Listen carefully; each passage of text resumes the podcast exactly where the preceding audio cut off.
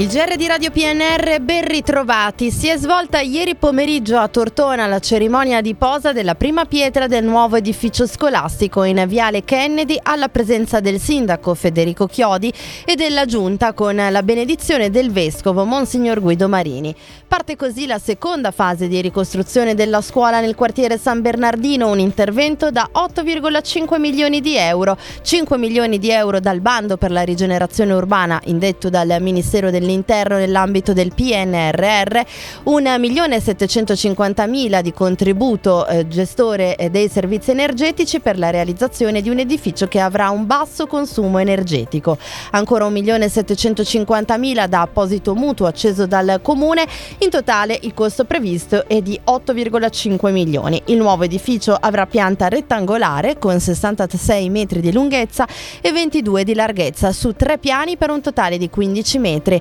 All'interno dell'edificio sono previste 18 aule per 4 sezioni complete di scuola primaria. Il cronoprogramma dei lavori prevede una durata di circa due anni.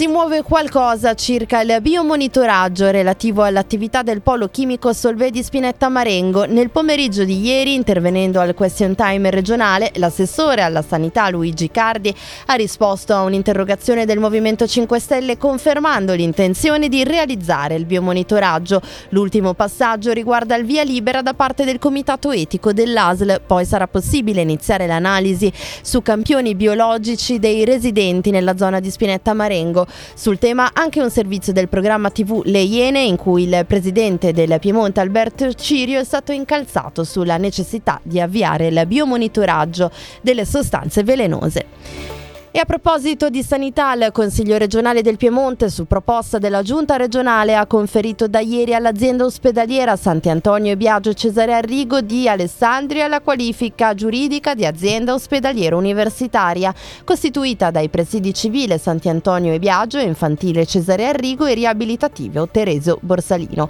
Il percorso di trasformazione dell'azienda ospedaliera di Alessandria in azienda ospedaliera universitaria era stato formalmente avviato in Consiglio Consiglio regionale il 23 maggio scorso sostenuto anche dall'Università degli Studi del Piemonte Orientale. Sfratti e carenza di alloggi sono un problema serio per la nostra provincia. Secondo i dati, la provincia di Alessandria nel 2022 è stata la seconda in Piemonte per numero di provvedimenti di sfratto emessi, 399, un più 7,55% rispetto all'anno precedente, 331 invece gli sfratti eseguiti. Nel 2020 in provincia di Alessandria gli alloggi popolari disponibili erano 261.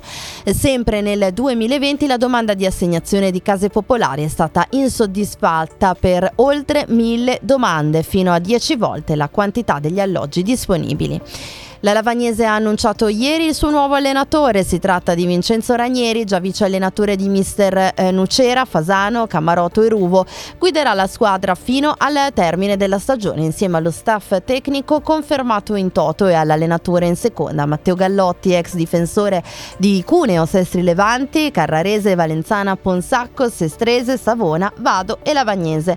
E con lo sport chiudiamo questa edizione. Eh, in redazione Stefano Brocchetti, Massimo Prosperi e Luciano Asborno. Gli approfondimenti su radiopnr.it, ora gli aggiornamenti con Trebi Meteo.